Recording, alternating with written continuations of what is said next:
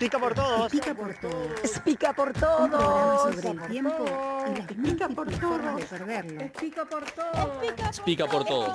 Un programa sobre el tiempo. Pica por todos. Pica por todos. Un programa sobre el tiempo. Pero pica por todos. Pica por Un todo. programa sobre el tiempo. Pica por todos. Un programa sobre el tiempo y las múltiples formas de perderlo y de encontrarnos. Ya podés salir de tu escondite. Empieza Pica por todos. Tiempo es una palabra que empieza y que se acaba, que se bebe y se termina, que corre de... 11 y 10, 9, 8, 7, 6, 5, 4, 3, 2, 1, salgo. ¡Es pica por todos los compas! 1, 2, 3, 4, 5, 7, 6, 7, 8, 8, 9, 9 y 10. Y empezamos el juego otra vez.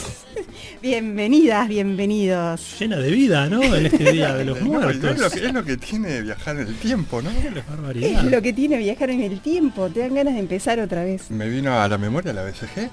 Así es verdad. Puede ser. La Es verdad. BCG. Qué La BCG, divino, ¿te ¿eh? acordás? ¿Cuál era el tema de la BCG que traía ese? Bueno. Algo de la burla, ¿cómo era?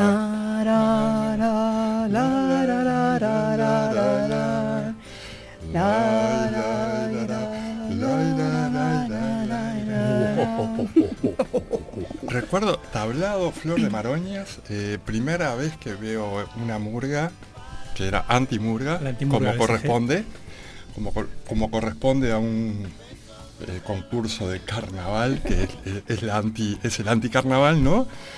Y la murga BCG la veo por primera vez una manga de gente con harapos. este, Maravillosa, Qué maravillosa. lindo recuerdo me trajiste, Roxy, de más o menos, eh, no sé, 30 años atrás. Debe haber quedado en mí ese recuerdo también, porque la BCG la encontré así también, mirando para arriba del escenario, yo era chica, y verlos con arpilleras, ¿verdad? O sea, hay gente tocando y música y, y algarabía, y podían tener un momento así serio que en realidad todo el tablado estaba mudo, y de pronto ese desparpajo que salía de nuevo, ¿no? Así que bueno, un poquito eso debe estar en algún Yo lugar. propongo hacer un día un programa sobre la BCG, la antimurga, que era que es la murga. La ¿Cómo no? Leti, ¿Eh? si estás escuchando, anda anotando por ahí. Pero este, iba- este programa iba a empezar un poco más serio. Alguien que sea serio, por favor. Por favor. Cuando éramos niños, los viejos tenían como 30. Un charco era un océano. La muerte lisa y llana no existía. Luego, cuando muchachos, los viejos eran gente de 40. Un estanque era un océano. La muerte, solamente una palabra. Ya cuando nos casamos, los ancianos estaban en 50. Un lago era un océano. La muerte era la muerte de los otros. Ahora, veteranos, ya le dimos alcance a la verdad. El océano es por fin el océano, pero la muerte empieza a ser la nuestra. Que el blanco sea blanco, que el negro sea negro. Buenas tardes, buenas noches, ahora sí, este, si quieren acompañarnos, si están acompañándonos en este presente, aquí estamos de 18.30 horas a 20, como todos los martes, por la Caverna FM, acompañados aquí por, eh, por Gus, por Roxy, eh, la productora misteriosa que hoy no nos acompaña, Marcelo allí del otro lado, y celebrando que estamos vivos. Estamos vivos. Es lo que podemos decir vivas. ahora, ¿no? Estamos vivos. Vamos a estar conversando sobre las fiestas de la muerte que llamaba Barran, ¿no? Como este, este relacionamiento que tenemos los vivos, los que vamos quedando, con nuestro destino seguro, que es la muerte, ¿no? Si algo tenemos seguro, creo, es la certeza de la muerte. Es como re democrática en eso. Y el futuro, ¿no? Si hay algo cierto sobre el futuro, es que la vamos a palmar. Es como la, la cita obligada en las agendas de todos nosotros, todas nosotras. Por ahora, tal vez que la tecnología y los avances de la ciencia hacen que se pueda postergar, pero bueno, sabemos que a la larga nos espera, ¿no? Esa puta vieja y fría, dijera el sabalero. A no ser que seas Highlander, que en algún lugar de la fantasía también existe, pero tiene sus propios desafíos y sus propios líos, digamos. Bueno, nos tocó en este martes 2 de noviembre eh, realizar este programa sobre la, la muerte, las muertes. eh, el mundo y la eh, el mundo el mundo las personas las culturas y su relación con, con la muerte así que está no sé, de hecho nos gusta vamos eh, nos gusta Nos gusta. nos gusta. Que nos toquen estas cosas. Y nos gusta porque estamos acá viviendo y coleando y podemos hablar de ello y mirarlo en perspectiva. Y también eso, también teniendo esta dualidad que solemos tener, ¿no? Que la muerte nos trae necesariamente la vida y nos trae esta, esta cuestión de disfrutar y de conciencia también con el tiempo, el vínculo de que mientras no llegue la muerte, todo lo demás es vida, aún a pesar de las circunstancias difíciles, es vida. Entonces por eso celebramos, ¿no? También que estamos aquí. Sí, yo creo que somos una generación que empezamos a sacudirnos esta tradición más luctuosa de, de encarar la muerte, ¿no? Este, y reencontrándonos de vuelta con estas celebraciones de la muerte un poco menos solemnes, pomposas, sabiendo que está ahí, nos espera a todos y bueno, este, que disfrutar la vida es como la, la pri- la premisa. ¿Dónde habrán quedado las lloronas? ¿Verdad? ¿Dónde habrán quedado las lloronas? Vamos a ver un poquito ese que hay, que también algunas tradiciones que se mantienen en nuestro interior profundo, tradiciones de otros países, miradas de la muerte diferentes. Pero bueno, antes de presentar el tema, mientras seguimos vivitos y coleando, nos presentamos nosotros. aquí estamos Estos somos. Pica por todos, un programa sobre el tiempo que hace que no nos encontramos.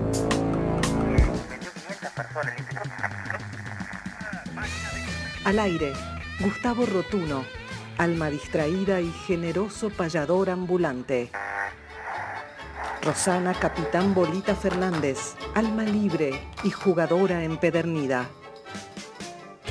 Gustavo Fideo Martínez, alma errática e indómito ocioso de oficio. Participación especial, Arturo Bertolongo, mago supersónico y relojero retirado. Pica por todos, radio con alma y vida.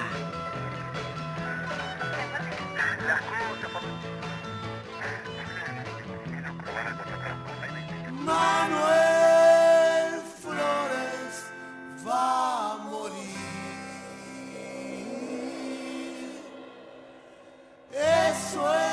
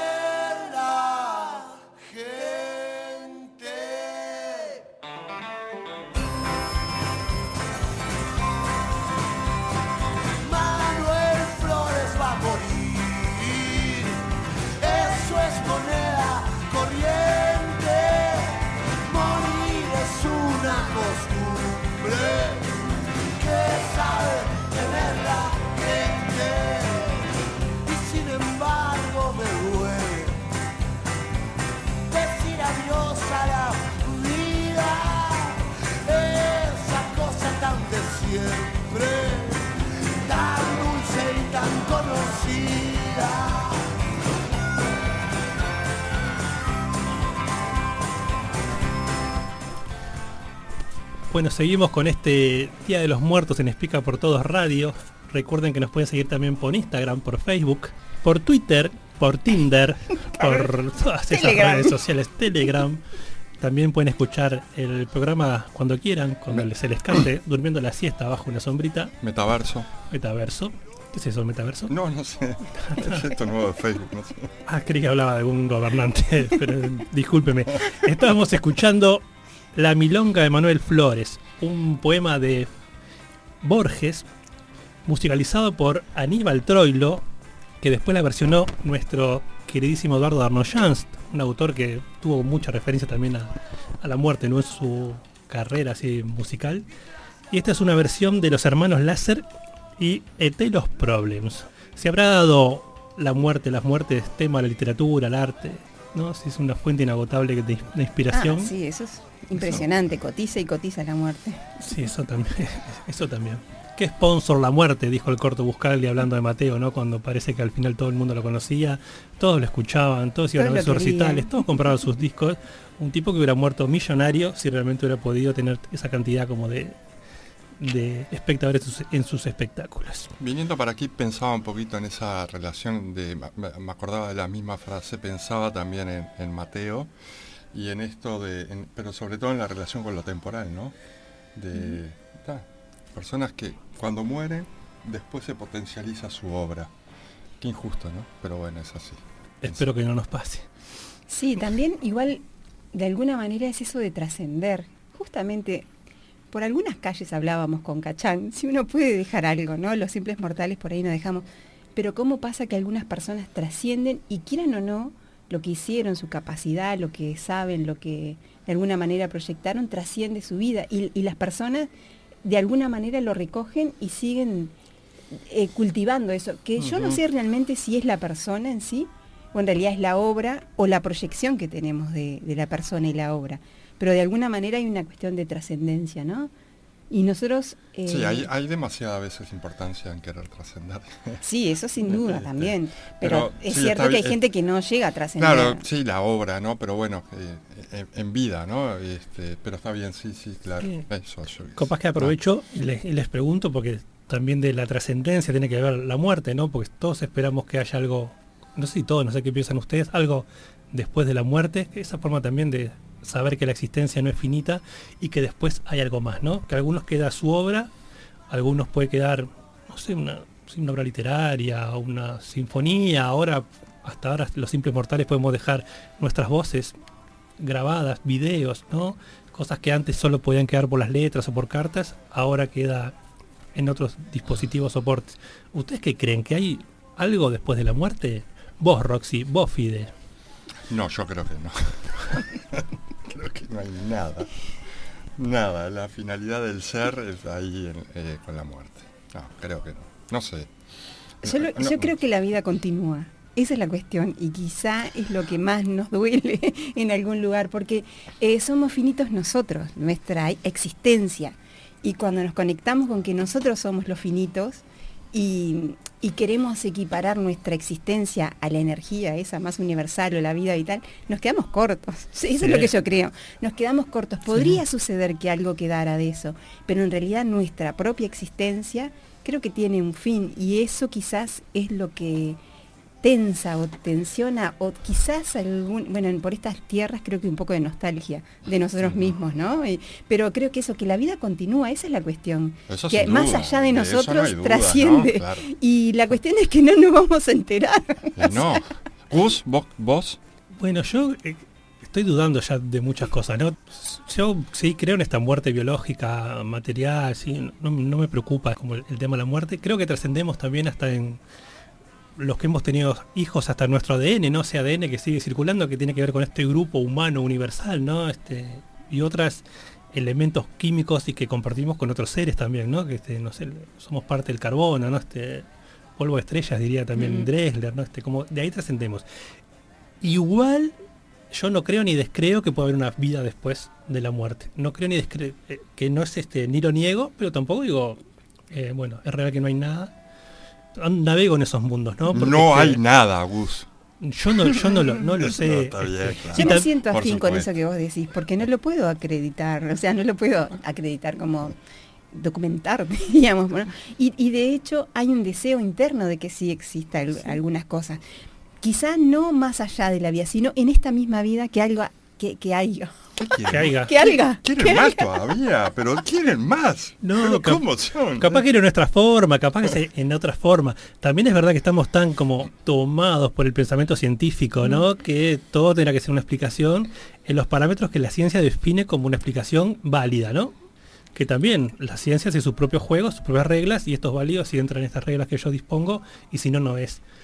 Pero no lo sé, también hasta hace un tiempo atrás hay cosas que conocemos de la naturaleza que eran imperceptibles, ¿no? Y hablo de colores, sonidos, cuestiones que, bueno, que están, estaban ahí y nosotros en nuestra brutalidad humana no podíamos como percibirlas. Bueno, Para mí definitivamente igual somos más que lo que creemos como cuerpo, mente y, y si se quiere alma, espíritu. Para mí seguro que somos, o, u otra suerte de energía o de vitalidad. Eso seguro creo que, que somos. No sé cuánto se extiende, es como una luz, ¿no? Que de repente no, no tiene el interés de durar eternamente. Entonces es como algo más despreocupado. Quizás la preocupada soy yo porque esa luz se mantenga viva. Tal vez uno trasciende esta idea como de individuo y uno se piensa como colectivo, ¿no? Y bueno, darnos un poco menos de importancia en- como seres individuales, uno dice, bueno, si trascendemos en, en esto que somos como especie, como raza, como, Bueno, como sí, humanidad, ¿viste? Creo que algo de eso puede haber, sí, Sí. pero hablando de la persona físicamente, alma, cuerpo incluso, bueno, Mm. no sé, no, me, me, me quedo... Pero una... ¿Puedo, ¿puedo leer algo? ¿Cómo no? ¿Se me ¿Cómo permite no? leer algo? ¿Usted sabe leer? Lea. Eh, En este último periodo, sobre todo con, con la radio, he practicado. Porque viene a colación algo que en- encontré hoy, buscando un autor que me encanta, que es Fernando Pessoa, y esto que trae Roxy, que dice, cuando venga la primavera, si ya estuviera muerto, las flores florecerán de la misma manera, y los árboles no serán menos verdes que la primavera pasada. La realidad no necesita de mí. Siento una alegría enorme de pensar que mi muerte no tiene ninguna importancia. Y es esto, de alguna manera, Roxy, todo, lo- todo continúa, Todo ¿no? va a seguir. Todo continúa y todo va a seguir y bueno, y que sea. Y lo que yo le, sea. le agrego otra, mire, Es- porque yo sé leer también, que es de Sabina. No sé si es de Sabina o de la Mandrágora, pero la cantaba, ¿no? Un pedacito de una canción que dice, la muerte no me llena de tristeza, las flores que saldrán de mi cabeza algo darán de aroma. Contrapunto. es un lindo contrapunto. En realidad empieza con otro pedacito que es, La eh, tranquilo puedo vivirme mi historia, sabiendo que a las puertas de la gloria mi nariz no se asoma. La muerte no me llena de tristeza, las flores que saldrán de mi cabeza algo darán de aroma. Oh, oh, oh, más. sin duda, sin duda que de Sabina. Tiene que ser Sabina. No hay duda. Yo en realidad de lo que no tengo ninguna duda Ajá. es en el de creer en el dolor eterno. La verdad que eso es lo único que hasta ahora estoy segura de que no creo en eso. Ah, y si claro. uno tiene Ah. un dolor, creo que en realidad lo que tiene que hacer es er- agarrar y llamar al consultorio del deportista. Eso es lo único que tiene que hacer. Así que en realidad por hay una manera de que lo eterno, de que la muerte eterna hecha dolor, no nos aqueje. Imagínese una eternidad con dolor de rodilla. Qué necesidad, qué necesidad. De Ya- ninguna manera. Llame ya al doctor. pueden llamar al 2709-1411 o directamente pueden consultar e ir a Coronel Alegre 1172. Yo que no me banco, por- sobre todo creo que por hombre, ¿no? Por- y también por mi condición en particular, este, cualquier dolorcito, imagínense la vida eterna de sufrimiento en un infierno, una cosa así.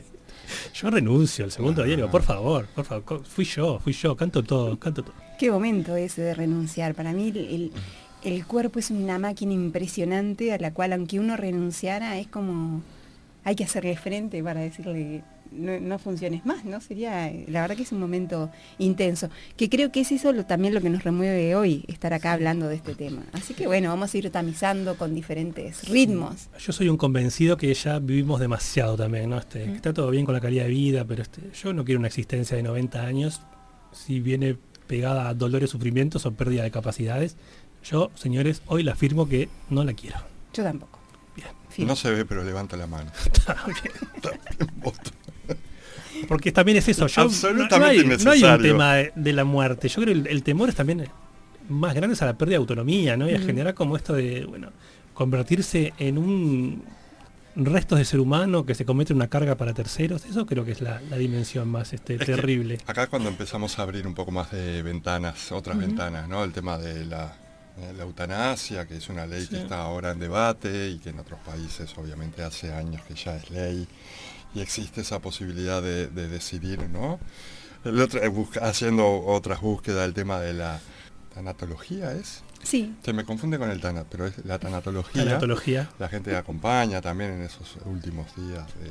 ¿qué Nada, combinación sería? eh, de- pe- Tanatología. pensé también A mí que me acompañen. sí, yo, está, ¿dónde se firma eso? En los medium, pensé en los, en los medium, ¿no? Los que estos supuestamente eh, están entre ¿no? las, las per- las personas vivas y los espíritus o las personas Bueno, que muertas. en el 1900 era una corriente hasta semicientífica importante, ¿no? Toda la parte del- de los medium, los, el espiritismo, ¿no? Este, que hubo científicos como de, inclusive creo que hasta el mis- mismísimo Freud anduvo ahí haciendo experiencias de, de espiritismo, como bueno, buscando si realmente había una comunicación con, con otros seres más allá. Puede haber sido que no haya sido Freud, pero era un señor, un, un intelectual de fuste. Lo anotamos como para tener ahí presente, con Este, asterisco. bueno, y en este programa vuelve un autor que había traído, un historiador, eh, que había traído Gustavo en algún otro programa vinculado a, no me acuerdo qué tema, pero Barran. Las fiestas. La ¿te fiesta, también ¿verdad? las fiestas. Las fiestas y, y también nos gustaba nos gusta volver un poquito a, en esta relación de lo temporal, de cómo tal vez eran los rituales eh, hace algunos años atrás en, en nuestra querida banda oriental. Y volviendo al tomo 1 de la cultura bárbara, que toma los años de 1800 a 1860, hay un capítulo que habla justamente de la muerte exhibida y aceptada, es el capítulo 9, y la costumbre de la muerte. Un breve párrafo para introducir un poquito en esas formas de, cómo eh, eh, era la vida en esa época. Dice, el protagonismo de la violencia física y su admisión por la sociedad, el carácter central de lo lúdico, y el desparpajo del cuerpo, las libertades en el uso de la Venus, la exhibición macabra de la muerte, todos ellos elementos básicos de la sensibilidad bárbara, tienen algo en común, están ligados a una vida de pulsiones no completamente disciplinadas por las coacciones de la cultura.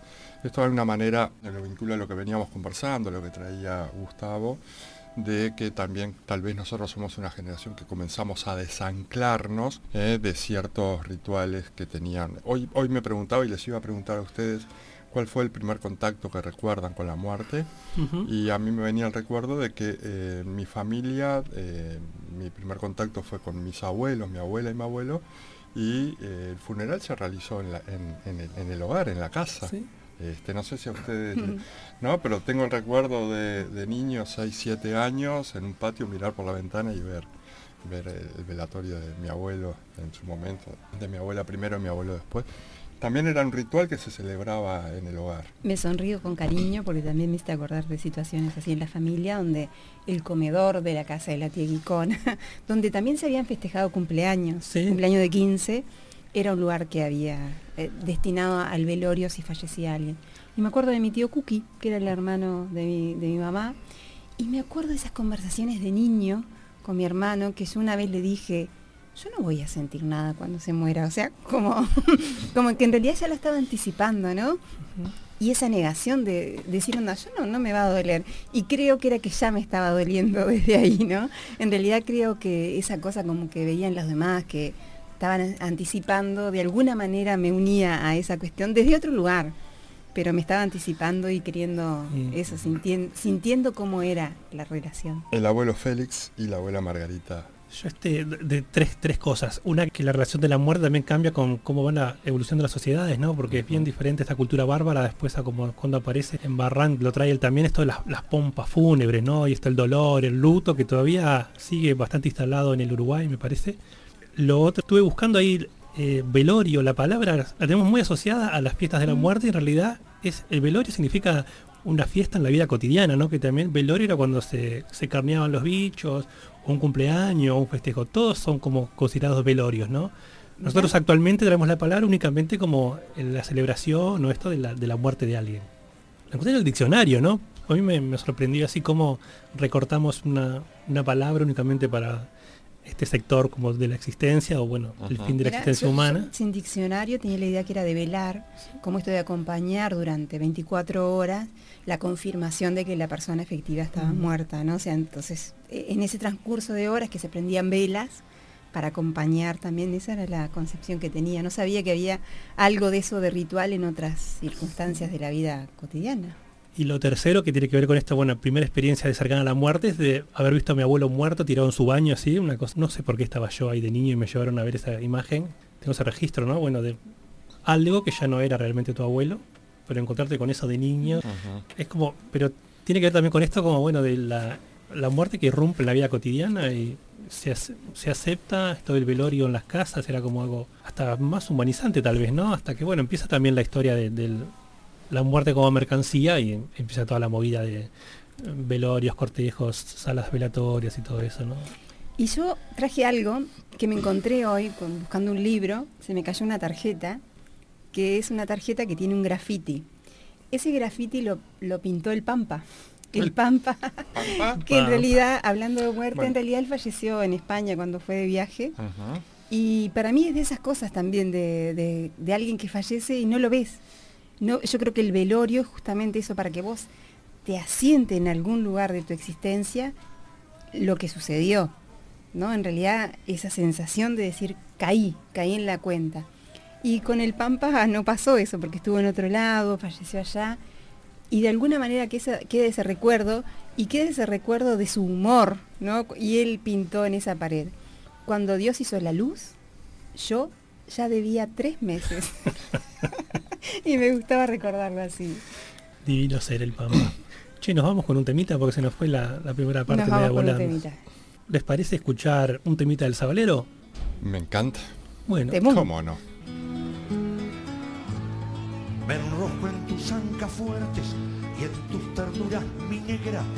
Me gusta vivir la vida entregándome a la suerte para no tener tanto miedo cuando me abrace la muerte.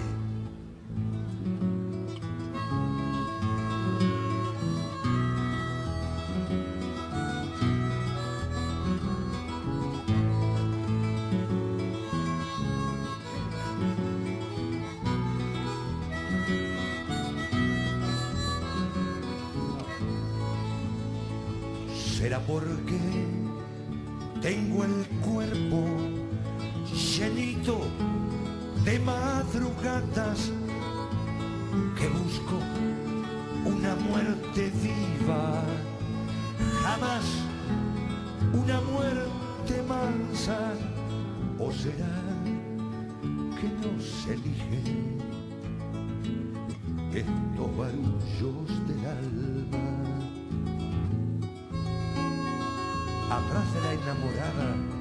Anda el que está enamorando. Detrás de mi vida negra corren los que van matando.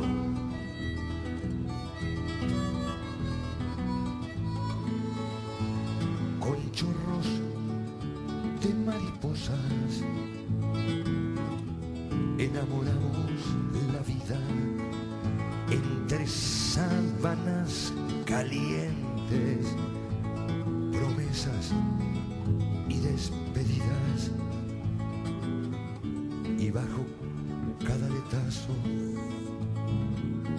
anda la muerte escondida.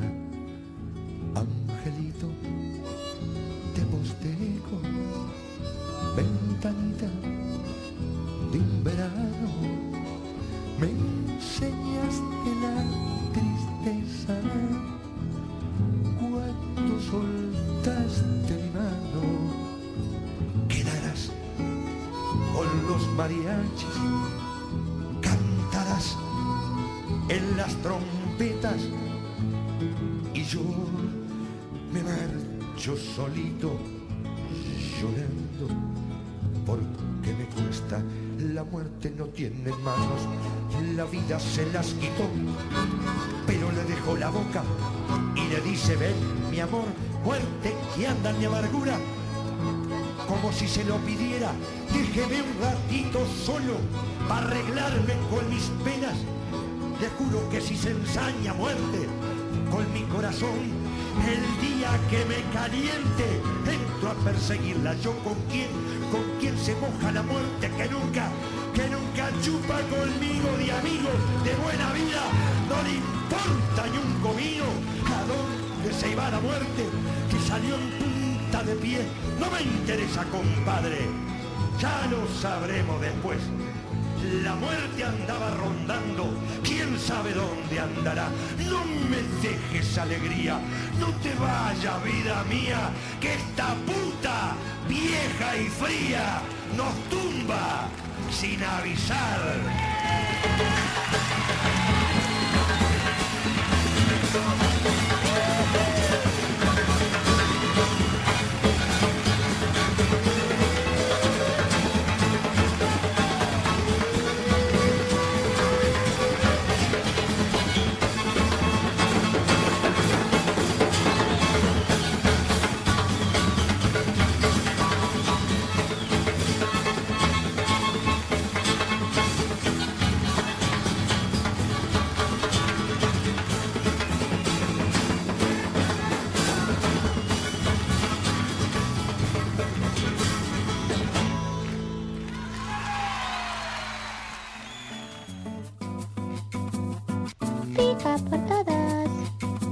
Los martes de 18.30 a 20 por la Caverna FM. Pica por Todos, un programa sobre el tiempo y las múltiples formas de perderlo y de encontrarnos.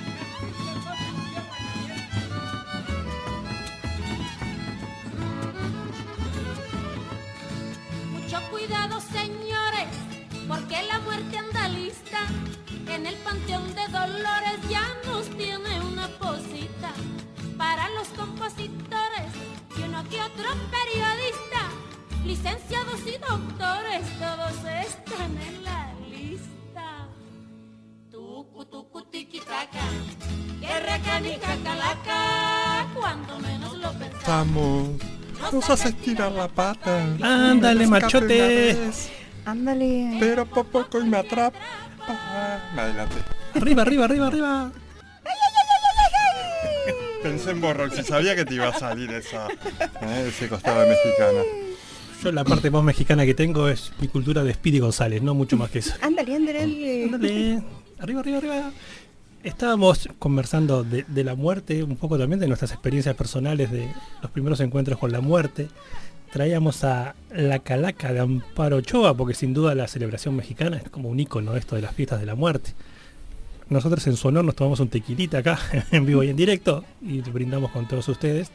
También para cambiar un poquito esta percepción de la muerte, como esto que a todos nos toca, y bueno, recibámosla, festejémosla también, porque es inevitable. El Fidi estaba comentando un poco de sus primeras experiencias con la muerte y en la tanda nos contaba sus vivencias de velorios en su casa, ¿no? Que tiene mucho que ver con esto de la sensibilidad bárbara, ¿no? De, bueno, la, la muerte como un fenómeno bien natural, ahí que estaba instalado, la, la vida y se tomaba como, como tal. Que sin duda quedan trazos de eso todavía, quizás ya no, pero cuando éramos niños nosotros todavía estaba esta presencia de la muerte en, en la casa de todos nosotros. Totalmente. Hoy conversábamos en casa del retorno de ciertos rituales en la vida hogareña, en, en- en el hogar, en la familia, como es el, el- el tema de los partos también, ¿no? Sí. No, sé- no creo, no he visto, no creo que el, el tema de los de los funerales en el hogar.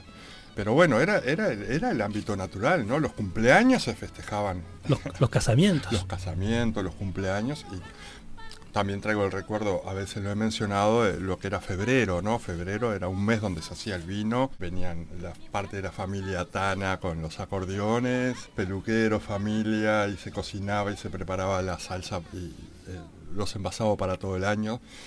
Eh, pero bueno, eh, volviendo un poquito al, al ritual de, de eso, ¿no? Del funeral en el hogar, yo eso comentaba que miraba y aparte era justamente era en, en- en el dormitorio de mi hermano y el mío donde estaba eh, eh, donde habían sido velados mi abuela y mi abuelo Qué ¿no? momento. Este, claro, tengo, y tengo esa imagen fija, ¿no? El recuerdo de la mirada desde el patio a través de una ventana y ver ahí. No recuerdo el tema de la despedida que me preguntaba en un momento Gus también, o no sé si era vos Roxy, el tema si había comida o bebida eh, durante, durante el funeral. Eso, de eso no, no tengo recuerdo. Sé que sí que cuando se hacía la planchada, lo traigo, se tomaba mucha grapa mientras los, las famosas planchadas donde venían los vecinos, porque recuerdo haber robado la grapa a alguna bañil.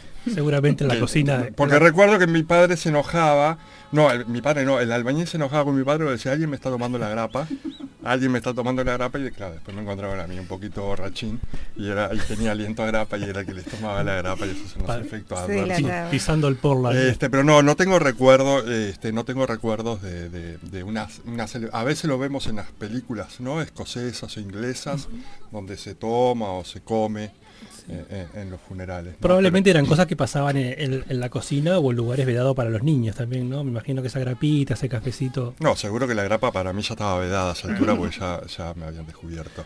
Y lo otro que traía un poquito era la, la visita a los cementerios, el 2 de, el 2 de noviembre, ¿no? Era también un- parte del ritual familiar después ir este, todos los 2 de noviembre a, a- a- ¿no? a los diferentes cementerios donde estaban enterrados los familiares. Eso sí, es, es una viva memoria eh, en mis recuerdos.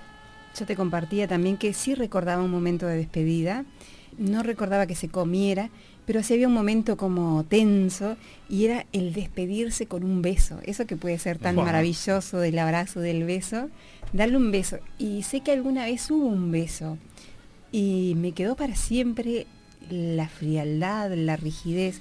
Y eso representa un tipo de muerte, por lo menos en mi cabeza cuando decíamos compartir un poco cómo lo vemos, dentro de un tipo de muerte hay una que es eso, rígida y fría, que en realidad después elegí no repetirla, pero, Sí.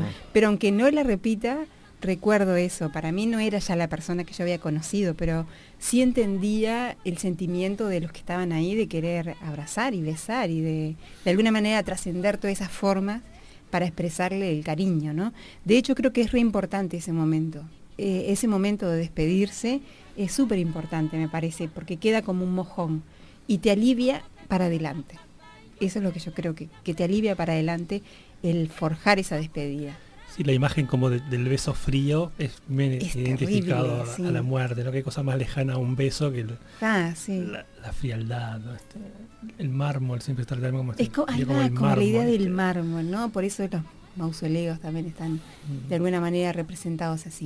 Eh, ahí sí ya tengo un recuerdo con mi viejo, ¿no? La despedida del beso con mi viejo. Eso es, ah, es también, ¿no? Un recuerdo muy, muy presente. Pero bueno, hablaba- hablábamos de Barran, hablábamos de las fiestas de la muerte, tal vez una etapa anterior, eh, obviamente una etapa anterior a esto que estamos contando de los funerales en el hogar.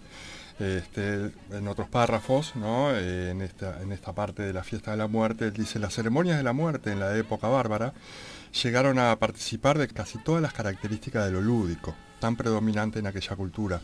La muerte de los otros implicaba para sus deudos formas de la fiesta, el estar en comunidad y no solos, el ocio y no el trabajo, la abundante comida y no el ayuno, el abuso de la bebida y no la abstinencia, la exhibición y no el ocultamiento. En el caso del velorio de los niños, el baile y los requiebros amorosos y no la quietud, el silencio y la contención impuestas al cuerpo y la sexualidad, y por fin el nexo entre muerte y alegría, sobre todo durante el entierro del carnaval. Aquí ya entramos en, otra, en otro Sí. momento ¿no? del análisis de esta cultura de, de Barran vinculada a- al carnaval. Eh, en los velorios, los amigos y parientes eran invitados con mates amargos y dulces, chocolate con bizcochuelo, puchero, todo regado, sobre todo en campaña, con libaciones, entre comillas, de caña. Algunos de los alimentos ofrecidos dependían, claro está, de la categoría social del difunto.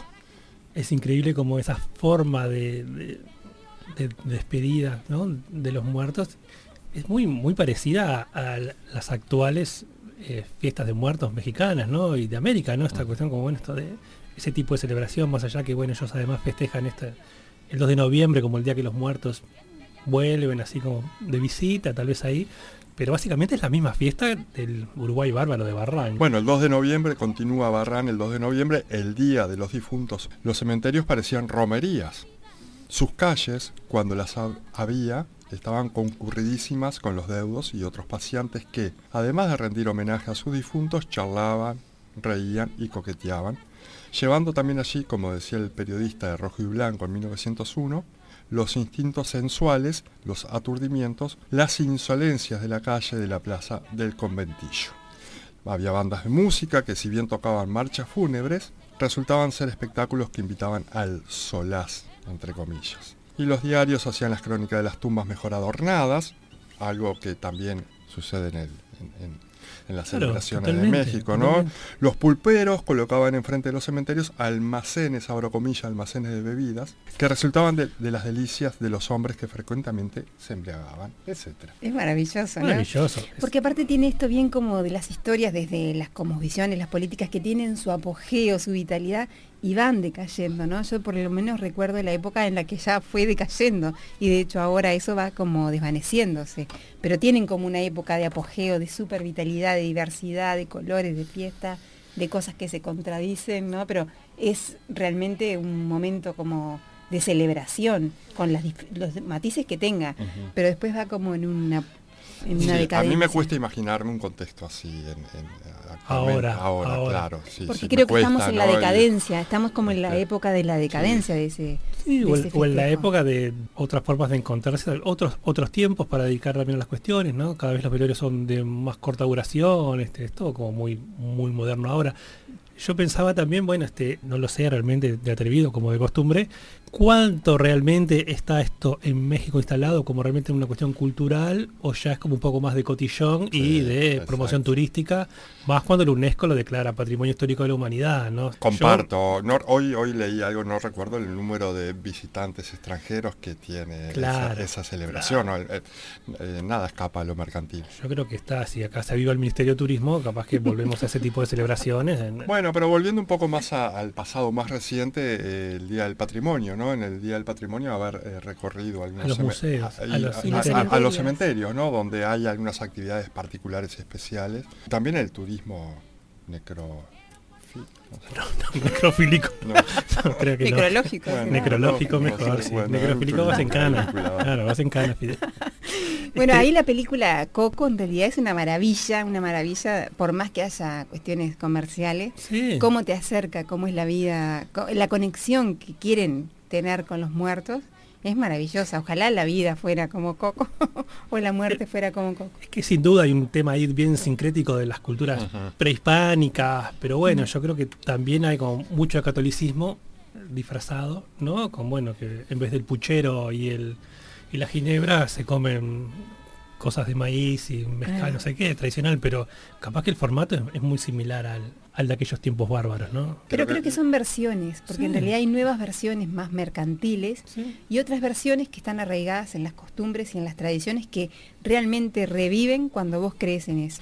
En su, No es ori- como- en su origen creo, creo que eran dos meses de celebración indígenas vinculadas a, a los muertos. Dos meses. Sí. Claro, Y Pero y más bueno, allá son- de eso, que vos creas que realmente tenés un espacio donde te podés comunicar con tus ancestros, que no están en esta vida, pero que vos te podés comunicar, no importa si es vida o muerte o lo que sea, pero que hay algún nexo de vitalidad, eso hace a la cosmovisión de ese pueblo, ¿no? O sea, más allá de, de cómo se esté viviendo ahora. Sin duda, sin duda. Ojalá lo que prime sea realmente el, el- el- el deseo de comunicación con los seres que no nos acompañan más, pero yo creo que hay un tufillo ahí también. Este, Sí, conviven, conviven. Perdón, yo soy malo, perdón. No, no, yo comparto plenamente. De hecho, creo que capaz que estamos, cuando decía lo de la decadencia, este momento quizás estamos en momento de poder transformarlo e ir a otra, porque las decadencias siempre se acompañan de nuevas cosas, solo que nosotros tenemos menos tiempo que los tiempos históricos.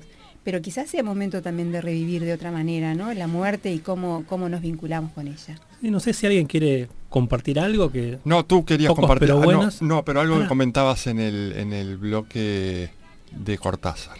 Ah, no, una recomendación. Eh, volvemos a Uh, Cortázar. volvemos a- Nosotros vamos a hablar sí, es divino, ¿no? Siempre volver. Es un cuento de Cortázar que creo que está en Historias de Cronopios y de Famas, el libro, aunque el, el sublibro, llamemos, no es ese, pero no me acuerdo ahora, se llama Conducta a los Velorios, ¿no? Que también es como una familia de un barrio, esto, clase media porteña, que sabiendo que había un muerto en el barrio, una hermana iba, se cercioraba que realmente hubiera duelo por ese muerto.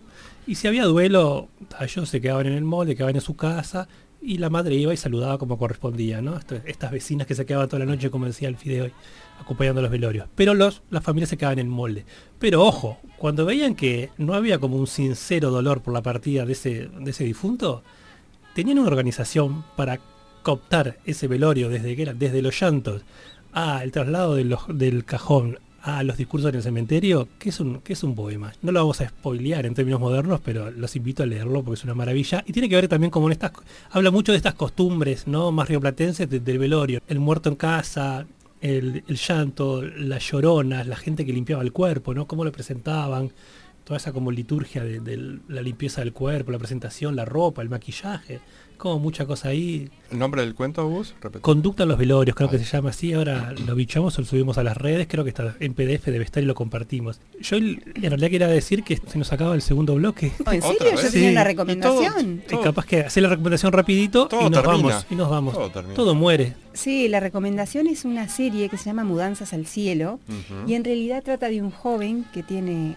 Asperger y por diferentes circunstancias se tiene que encargar con su tío de hacer la tarea que era la tarea familiar, el negocio familiar, que es recoger las pertenencias de los muertos, seleccionar lo que realmente para ellos había sido fundamental y devolverlo a sus seres queridos. ¿no? Entonces en realidad ahí pasan montones de historias donde hay diferentes situaciones de quien murió por violencia, de quienes quieren morir juntos y de alguna manera contratan ese servicio y cómo ellos se conectan. Hay una cuestión de ritual y de seriedad y de compromiso con el momento y cómo seleccionan eso, donde le piden permiso al difunto para poder tocar sus cosas y seleccionar y vos vas viendo poquito a poco cómo la habitación que estaba llena de cosas se va quedando vacía, vacía, hasta que queda una cajita con lo que realmente había hablado de su vida. Entonces es una serie, como se dice, entrañable. Coreana, coreana. Sí, y que va, por, por lo menos, ¿eh? eh, destruyen unos mitos con lo mío que yo pensaba que los coreanos eran nada más que mangas, y no sé si hay mangas o no, pero no le veía muchas cuestiones así como de afinidad.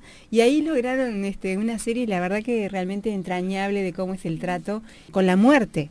Por eso Es lindo como ellos está más de la mudanza, como que terminan de resolver conflictos que quedan como suspendidos en esta persona que se fue con los, los que se quedan. Está bien lindo. Está buenísimo así, está Pero este, nos vamos con un tema y volvemos recargados. Volvemos la- recargados, El ¿cómo no? último tirón.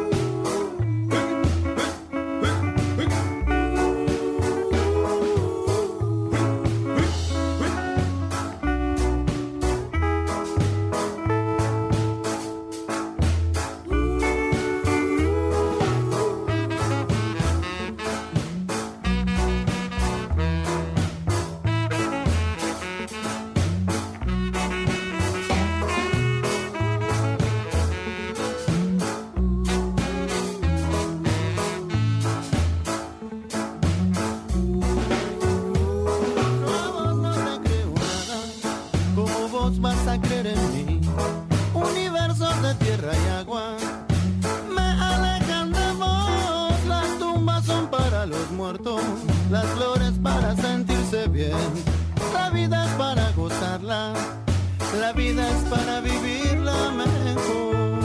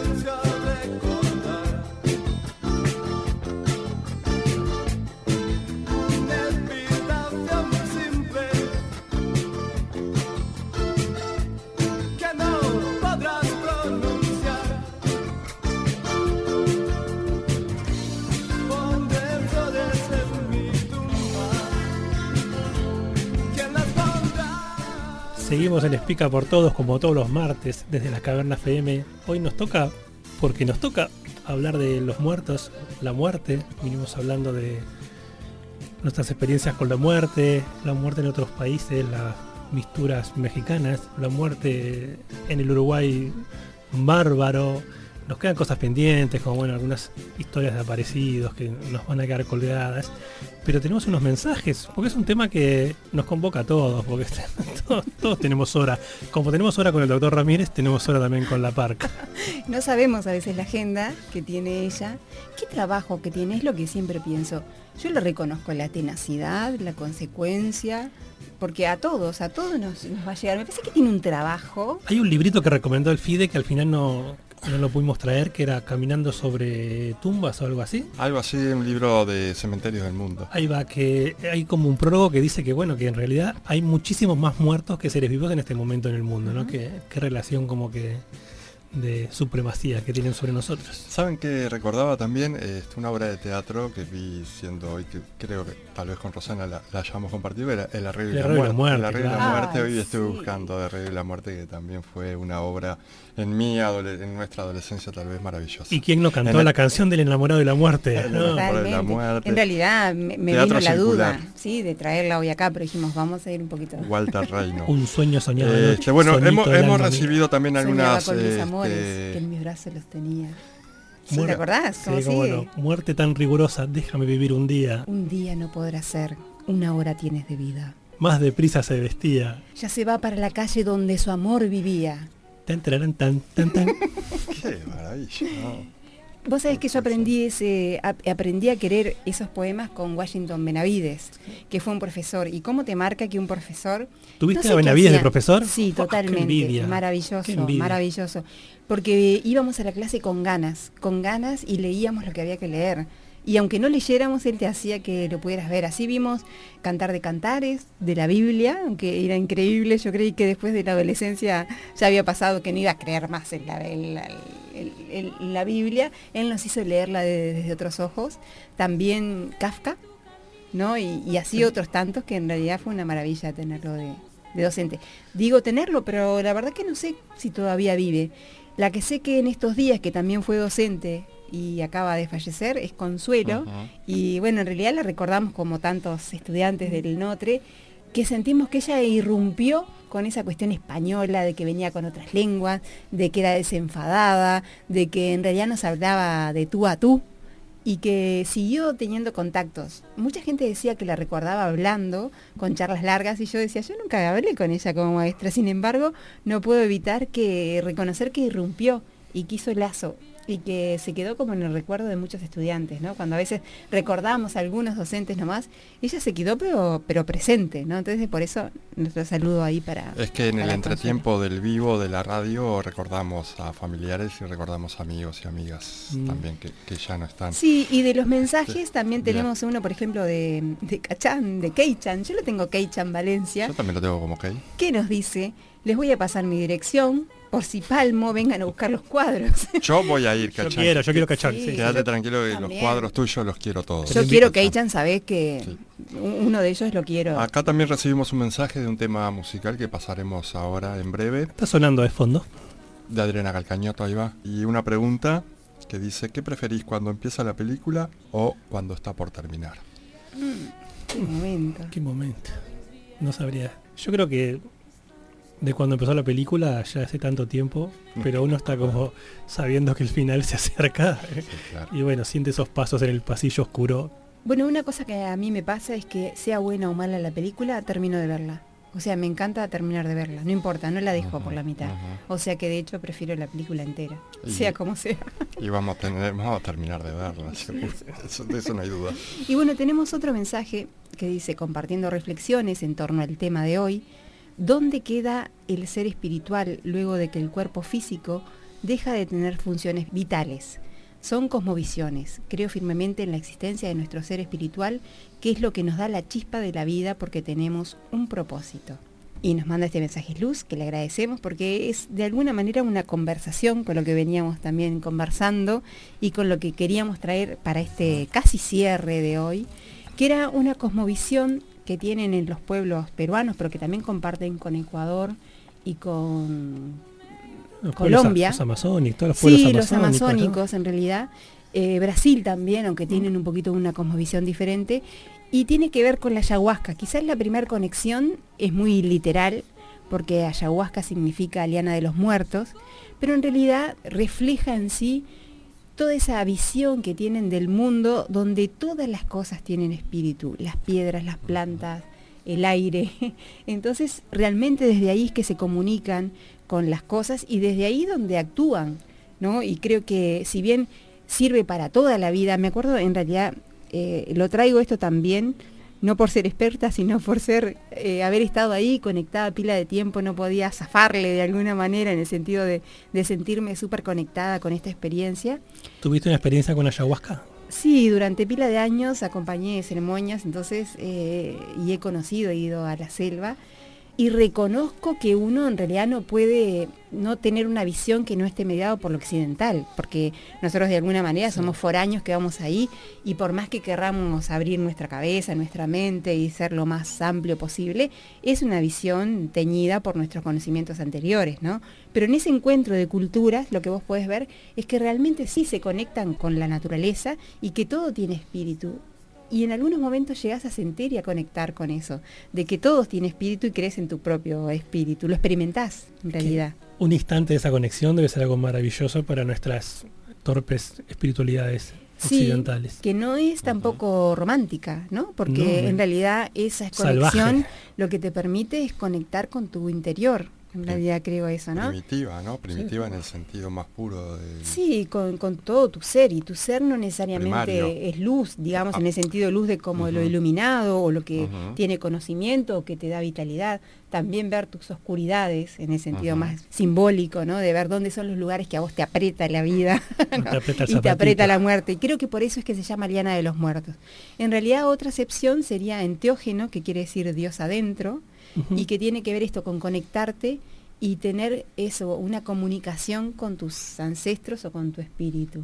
Bueno, pero el entusiasmo de la vida, la palabra entusiasmo, también tiene su raíz etimológica en tener los dioses adentro, ¿no? O sea, también tiene sentido en la vida esto del entusiasmo. Sí, el enteógeno es de alguna manera para sacar de algunas concepciones esto de que uno ve alucinaciones, ¿no? O sea, hay una concepción más de- desde la visión de las drogas que vos alucinás y ves cosas que no existen. Sin embargo, la cultura tradicional lo que te dice es que sí existen, solo que son formas distintas de cómo vos lo concebís. Claro.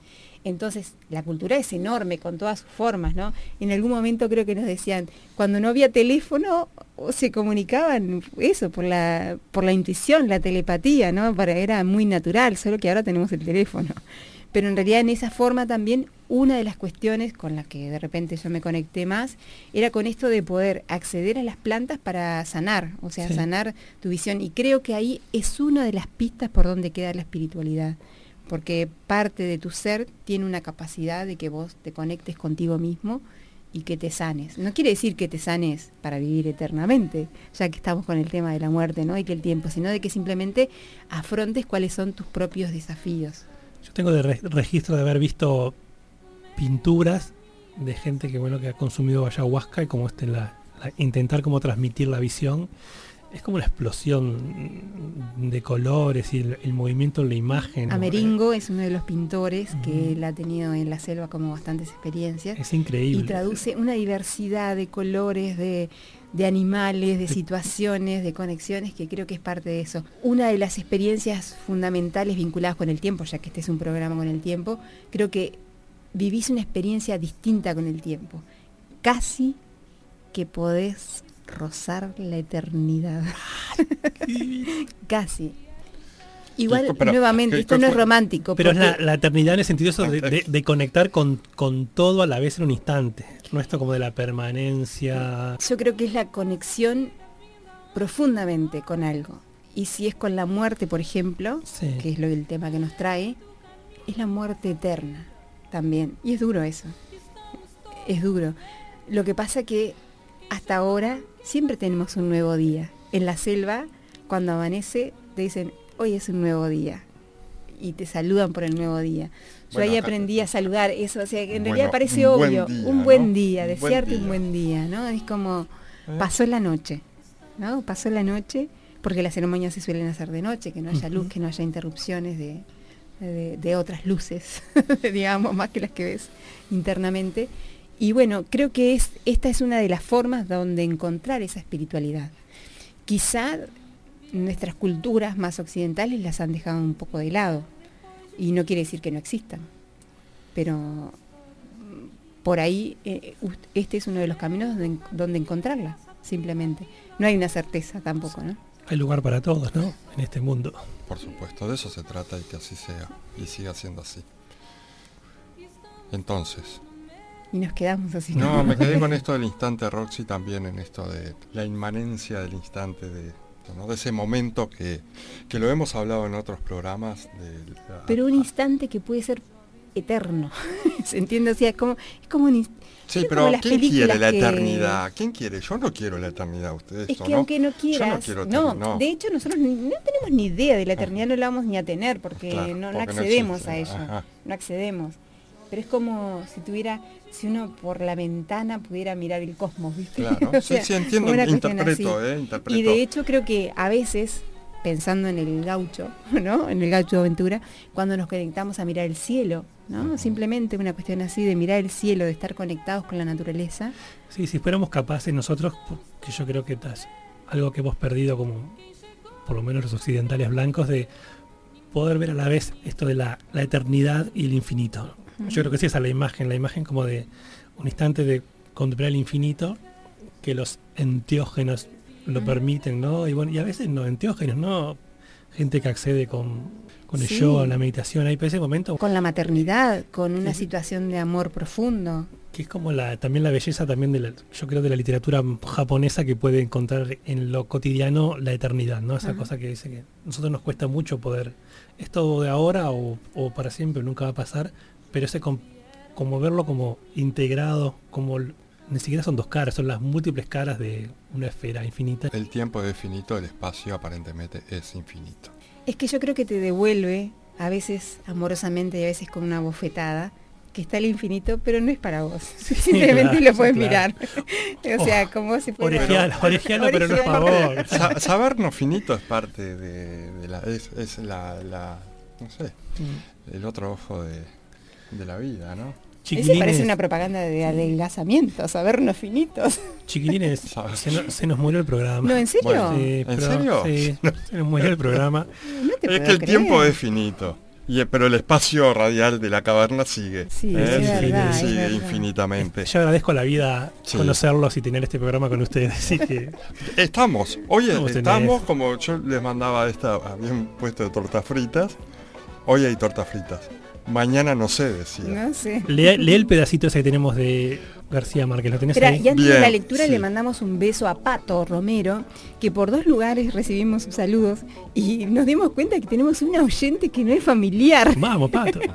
Vamos, Pato, o sea que en realidad para ella que está trabajando en recreación en la Comuna Canaria, Bien. le mandamos un abrazo grande. Abrazo, que nuestros mundos de conexiones de tiempo libre se están juntando, así que por ello...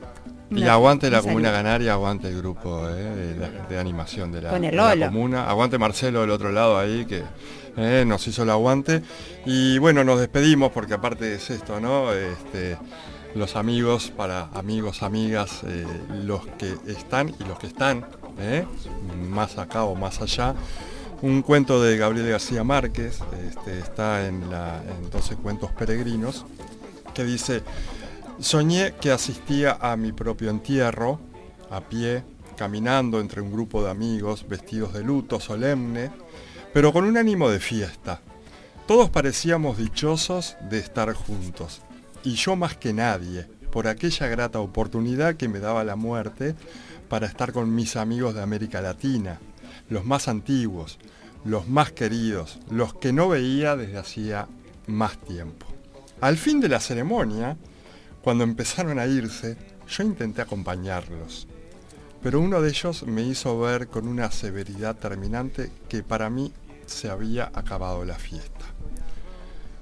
Eres el único que no puede irse, me dijo. Solo entonces comprendí que morir es no estar nunca más con los amigos. Salud por Gabo, es pica por todas. Abrazo. Salud. Salud. Y aguante la vida. Saludos a los amigos, a las amigas. Pero yo con no vino.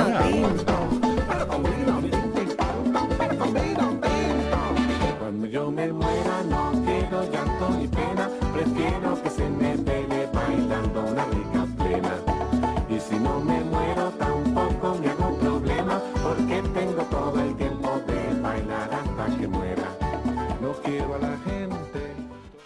Por hoy se termina, pica por todos pero el juego continúa.